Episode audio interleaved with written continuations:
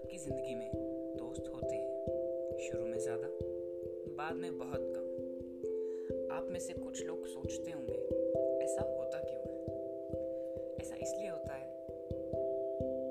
जानने के लिए सुनना होगा अगला पॉडकास्ट वो मेरे दोस्त थे।